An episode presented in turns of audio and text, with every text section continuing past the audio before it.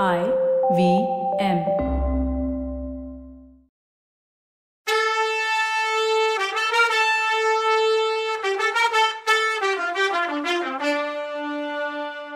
வணக்கங்க. நான் கவிதா பேசுறேன். வெல்கம் டு கதை பாட்காஸ்ட் சிவகாமியின் சபதம் இது எபிசோட் நம்பர் நூத்தி முப்பத்தி மூணு. இந்த எபிசோடோட டைட்டில் சத்ருகண்ணனின் பரபரப்பு.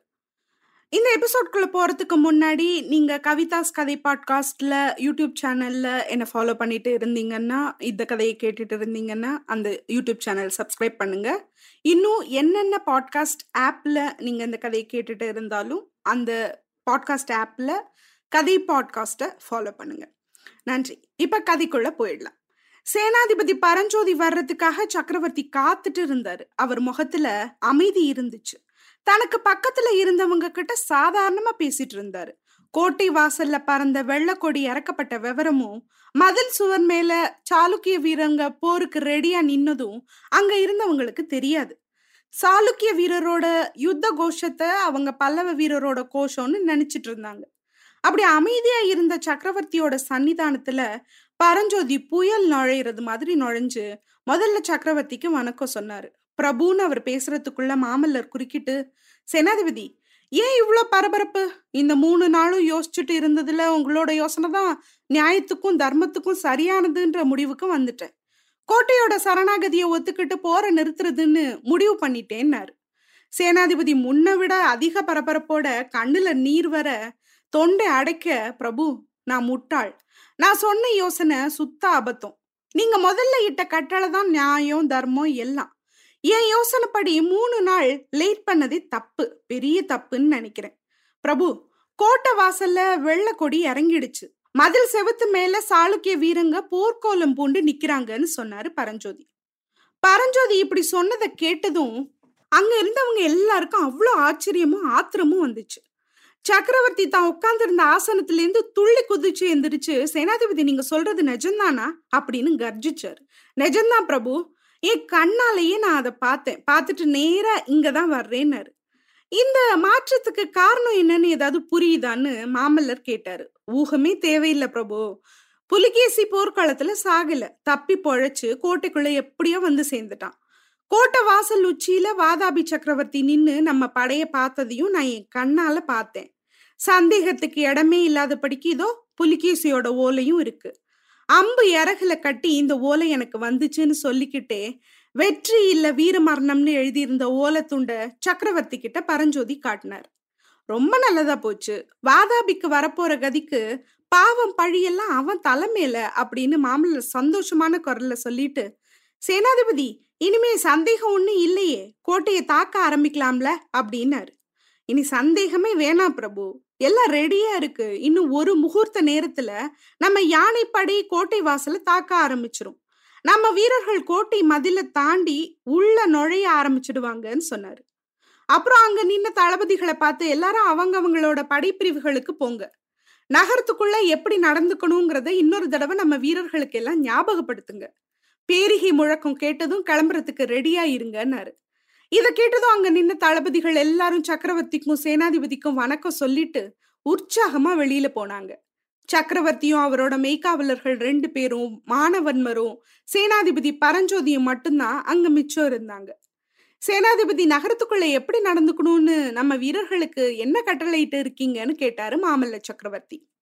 பிரபு குழந்தைங்களுக்கும் ஸ்திரீகளுக்கும் அதாவது பொண்ணுங்களுக்கும் எந்த விதத்திலையும் தொந்தரவு கொடுக்க கூடாதுன்னு கட்டளையிட்டு இருக்கேன் ஆண்கள்ல எதிர்த்தவங்களை எல்லாம் கொண்டுடும்படியாவும் பணிஞ்சவங்களை எல்லாம் சிறைப்பிடிக்க சொல்லியும் கட்டளையிட்டு இருக்கேன். வாதாபி நகரத்துல ஒரு வீடு மிச்சம் இல்லாம எரிஞ்சு சாம்பல் ஆகணும்னு கட்டளையிட்டு இருக்கேன். தீய அணைக்க முயற்சி பண்றவங்களை எல்லாம் கொன்னுடும்படியும் சொல்லியிருக்கேன். நகரத்தை விட்டு ஓட முயற்சி பண்ற மக்களை எல்லாம் போக விட்டுற சொல்லியிருக்கேன். ஆனா அவங்க எந்த விதமான பொருளையும் தன்னோட கொண்டு போக கூடாதுன்னு சொல்லியிருக்கேன். நம்ம வீரர்கள் வாதாபி நகரத்திலேருந்து அவங்க அவங்களால முடிஞ்ச வரைக்கும் பொருட்களை கொண்டு வந்து சேர்க்க வேணும்னு ஒவ்வொருத்தரும் கொண்டு வர்றதுல பாதி பொருள் அவங்களுக்கே திருப்பி கொடுக்கப்படும்னு சொல்லியிருக்கேன். இன்னும் ஏதாவது கட்டளை இருந்தா எனக்கு சொல்லுங்க அப்படின்னாரு பரஞ்சோதி. அதுக்கு மாமல்லர் சேனாதிபதி நான் சொல்றதுக்கு ஒரு விஷயம் கூட மிச்சம் வைக்கலையே நீங்க எல்லாம் முன் யோசனையோட செஞ்சிருக்கீங்களே அப்படின்னாரு.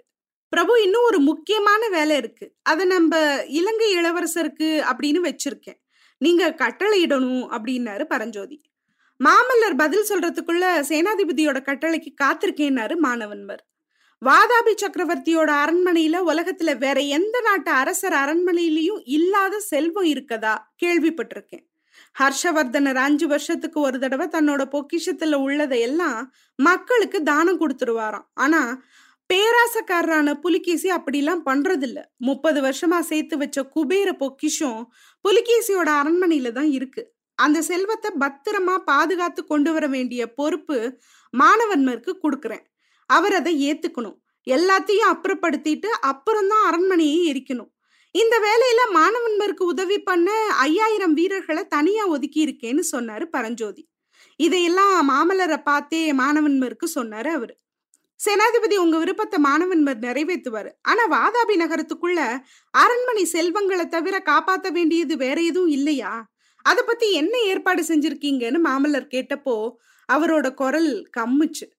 சிவகாமி தேவிய பத்தி தான் சக்கரவர்த்தி கேட்கிறாருங்கிறத பரஞ்சோதி தெரிஞ்சுக்கிட்டாரு. பிரபு அந்த பொறுப்பை மட்டும் நான் வச்சிட்டு இருக்கேன் வேற யார்கிட்டயும் அதை கொடுக்க எனக்கு இஷ்டம் இல்ல அப்படின்னாரு பரஞ்சோதி. ரொம்ப நல்லது. சத்ருகனன் இது வரைக்கும் செய்தி ஒன்றும் கொண்டு வரலையான்னு கேட்டாரு மாமல்லர். ஒரு ஒரு நிமிஷமும் அவனை தான் எதிர்பார்த்து காத்துட்டு இருக்கேன்னாரு பரஞ்சோதி. சேனாதிபதி எல்லாருக்கும் கட்டளையிட்டீங்க. எனக்கு மட்டும் ஒரு வேலையும் தரலையே. நான் என்ன செய்யறதுன்னு கேட்டாரு சக்கரவர்த்தி. பிரபு நீங்க இங்கேயே இந்த கூடாரத்திலேயே இருக்கணுங்கிறது தான் அடியன் வேண்டிக்கிறேன்னு சொன்னாரு பரஞ்சோதி. வாதாபி நகரத்துக்குள்ள நான் வரவே வேணாமான்னு கேட்டாரு மன்னர். அவசியம்னா சொல்லி அனுப்புறேன். உடனே வந்து சேர தயாரா இருக்கணும்.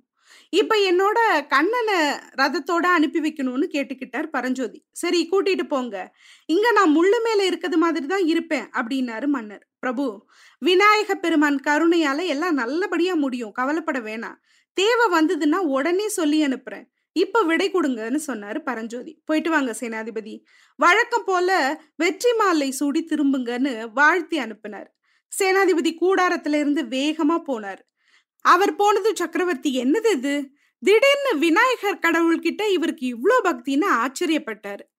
சக்கரவர்த்தி கிட்ட சேனாதிபதி சொன்ன மாதிரியே அன்னைக்கு சூரியன் அஸ்தமிச்சு ஒரு முகூர்த்த நேரத்துக்கெல்லாம் யுத்த பேரிகை முழங்குச்சு. வாதாபி கோட்டையை சுத்தி நாலு பக்கமும் சுத்தி இருந்த பல்லவ வீரரோட மகாப்படை அங்க இருந்து கோட்டை மதில நோக்கி முன்னேற ஆரம்பிச்சுது.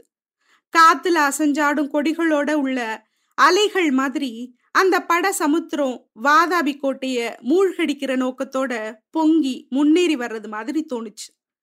பல்லவ படையோட யானைப்படை நாலு கோட்டை வாசல்களையும் நோக்கி போன காட்சி கருங்குன்றுகள் இடம்பெயர்ந்து போன மாதிரி இருந்துச்சு. இந்த சந்தர்ப்பத்துக்காகவே ரொம்ப நாளா பயிற்சி எடுத்து காத்துட்டு இருந்த பிரம்மாண்டமான யானைங்க துதிக்கையில இரும்பு உலக்கைகளையும் வைரம் பாஞ்ச மரத்தூண்களையும் தூக்கிக்கிட்டு அசைஞ்சு அசைஞ்சு போனப்போ பூமி அதிர்ந்துச்சு. புழுதி படலம் கிளம்பி வானத்தை மறைச்சுது. ஒரு லட்சம் வீரர்களும் பத்தாயிரம் யானைகளும் சேர்ந்தா போல இடம்பெயர்ந்து போனதுனால வந்த ஓசை புயல் அடிக்கும்போது மகாசமுத்திரத்துல வர்ற பெருங்கோஷத்தை ஒத்து இருந்துச்சு கொஞ்ச நேரம் வரைக்கும் அவ்வளோ படையும் இருட்டிலேயே இடம் பெயர்ந்து போச்சு. திடீர்னு அங்க ஒண்ணு இங்க ஒண்ணுமா தீவர்த்திகளும் தீப்பந்தங்களும் வந்துச்சு. கொஞ்ச நேரத்துல எல்லாம் அது பத்து நூறு ஆயிரம் பதினாயிரம்ன்ற கணக்குல எரிய ஆரம்பிச்சுது. அந்த தீவர்த்திகள்லையும் தீப்பந்தங்களையும் வந்த புகை நாலு பக்கமும் பரவி சுத்திக்கிட்டு ஒரு பயங்கர மாய லோகத்தை அங்க உண்டு பண்ணுச்சு. சேனாதிபதி பரஞ்சோதி தன்னோட கூடாரத்துக்கு வெளியில நாலு பக்கம் பார்த்துட்டு இருந்தாரு. அவர் அமைதி இல்லாம அங்கேயும் இங்கேயும் நடந்ததையும் கத்தியால பூமியை கீறி கோலம் போட்டதையும் பார்த்தா அவர் யாரையோ எதிர்பார்த்துட்டு இருக்க மாதிரி தோணுச்சு. அப்போ சடையனும் நாலு பேரும் வாதாபி கோட்டை வாசல்ல இருந்த கணபதியை தூக்கிக்கிட்டு வந்து சேர்ந்தாங்க. விக்கிரகத்தை கூடாரத்துக்குள்ள கொண்டு போய் வைக்க சொல்லி சொன்னாரு. அவங்க பின்னாலேயே பரஞ்சோதியும் உள்ள போய் சடையனை பார்த்து அப்பனே நீயும் உன்னோட ஆளுங்களும் இங்கே இருந்து இந்த கணபதி ராயனை பத்திரமா பாதுகாக்கணும். என்னோட ஆசை நிறைவேறிச்சுன்னா சிவகாமி தேவிக்கு எந்தவித தீங்கும் வராம வாதாபி கோட்டைக்குள்ள இருந்து பத்திரமா கொண்டு வந்து சேர்த்தேன்னா இந்த விநாயக பெருமானை ஏன் கிராமத்துக்கு கொண்டு போய் கோவில் கட்டி வச்சு தினமும் மூணு வேளை பூஜை பண்றதா வேண்டிட்டு இருக்கேன்னாரு. திரும்ப அவர் சடையப்பா இங்க இருந்து நீங்க இந்த விக்கிரகத்தை காத்துட்டு இருந்தீங்கன்னா வாதாபி கொள்ளையில உங்களுக்கு எதுவும் கிடைக்காது. அதுக்கு நான் ஈடு பண்ணிடுறேன்னாரு பரஞ்சோதி. சுவாமி உங்க கட்டளை எதுவோ அதுபடியே நடந்துக்கிறோம் அப்படின்னா சடையப்ப சேனாதிபதி பரஞ்சோதி கண்மூடி கணபதி விக்கிரகத்தை பார்த்து கையெடுத்து கும்பிட்டு கொஞ்ச நேரம் பிரார்த்தனை பண்ணாரு. அந்த நேரத்துல வெளியில யாரோ ஓடி வர்ற சத்தம் கேட்டுச்சு. அடுத்த நிமிஷம் சத்ருகனன் தலைவிரி கோலமா உள்ள ஓடி வந்தான். அவனோட முகம் பேய் அடிச்சவன் மாதிரி இருந்துச்சு. பரஞ்சோதி அவனை திரும்பி பார்த்து சத்ருகனா இது என்ன கோலம்? ஏன் இப்படி பயந்து வெளிரி போய் ஓடி வர்ற? ஏதாவது பெரிய ஆபத்து நடந்துச்சா? போன வேலை நடக்கலையான்னு கேட்டாரு. சேனாதிபதி என் வாழ்க்கையில எத்தனையோ பயங்கரமான ஆபத்துகள்ல சிக்கிக்கிட்டு இருந்திருக்கேன். ஆனா நேத்தும் இன்னும் எனக்கு வந்த ஆபத்து மாதிரி இது வரைக்கும் நடந்ததில்லைன்னு சொல்லிட்டு பக்கத்துல நின்னவங்கள பார்த்தான் அந்த குறிப்பை உடனே புரிஞ்சுக்கிட்ட சேனாதிபதி அவங்கள வெளியில போக சொன்னாரு. அவங்க போனதோட சத்ருகனனை பார்த்து சத்ருகனா கோட்டையை தாக்க ஆரம்பிச்சாச்சு. கொஞ்சம் கூட லேட் பண்ண நேரம் இல்ல. உன்னோட கதையை சுருக்கமா சொல்லி முடி. போன வேலை வெற்றியா இல்லையா? அதை முதல்ல சொல்லுன்னாரு. சேனாதிபதி கோட்டைக்குள்ள போக ரகசிய சுரங்க வழி இருக்கு. அது இருக்கிற இடத்தையும் கண்டுபிடிச்சிட்டேன். ஆனா அது வழியா கோட்டைக்குள்ள போறதெல்லாம் ஈஸியான வேலையெல்லாம் இல்ல. கோட்டை தாக்குதல் வேற ஆரம்பிச்சிருச்சு. இனி சுரங்க வழியா போய் தான் என்ன பிரயோஜனம்? எல்லாத்துக்கும் உங்ககிட்ட யோசனை கேட்டுக்கிட்டு தான் போகணும்னு வந்தேன்னு சொல்லிட்டு தான் வந்த கதையை சொன்னான். சேனாதிபதி பரஞ்சோதி கிட்ட ஒற்றர் தலைவன் சத்ருகனன் என்னைக்கும் இல்லாத பதபதப்போட தன் கதைய ஆரம்பிச்சான் சேனாதிபதியும் சக்கரவர்த்தியும் சொன்னபடி சத்ருகனனும் குண்டோதரனும் நகரத்துக்குள்ள போறதுக்கு ரகசிய சுரங்க வழி இருக்குதான்னு கோட்டையை சுத்தி உள்ள பிரதேசங்கள்ல தேட ஆரம்பிச்சாங்க. காபாலிகர்களோட பலிபீடத்துக்கு பக்கத்துல மேடும் பள்ளவுமான பாறைகள்ல தான் சுரங்க வழி இருந்தாகணும் அப்படின்னு அந்த பாறைகளை எல்லாம் நுணுக்கமா தேடிட்டு இருந்தாங்க. அப்படிதான் தேடி வரும்போது ஒரு நாள் ராத்திரியில ஏதோ தீ எரியிறது மாதிரி இருந்ததை பார்த்துட்டு அந்த பக்கத்துல போனாங்க. அந்த தீ பக்கத்துல ஒரு ஆணும் பெண்ணும் இருந்தாங்க. அந்த மனுஷன் நாகநந்தி பிட்சுன்னு தெரிஞ்சது. அந்த பொண்ணு பயங்கரமா இருந்தா பார்க்க. ஏறக்குறைய காபாலிகைன்னு நினைக்கிறேன். அவங்களோட சம்பாஷணைய அதாவது பேச்சுவார்த்தைய மறைஞ்சிருந்து ஒட்டு கேட்டதுல விளக்கமா ஒன்னும் புரியல. ஆனா புலிகேசி சிவகாமின்ற பெயர்கள் அடிக்கடி காதுல விழுந்துச்சு. காபாலிகைய தனக்கான ஏதோ ஒரு உதவியை செய்ய சொல்லி நாகநந்தி கேட்டுட்டு இருந்ததா மட்டும் தெரிஞ்சுது. பொழுது விடிகிற சமயத்துல பிட்சுவும் காபாலிகையும் ஒரு குகையை மூடி இருந்த பாறைய உருட்டி தள்ளிட்டு குகைக்குள்ள போனாங்க. அவங்க உள்ள போனதும் குகை வாசலை மூடிட்டாங்க.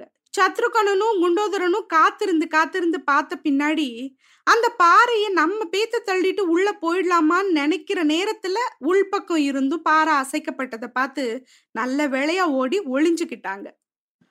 அச்சச்சோ! அந்த பக்கம் பார்த்து தான் ஓடி வந்துட்டாங்க போல இருக்கு. இந்த பிட்சுவும் காபாலிகையும் இவங்கள பார்த்தா என்ன பண்றது?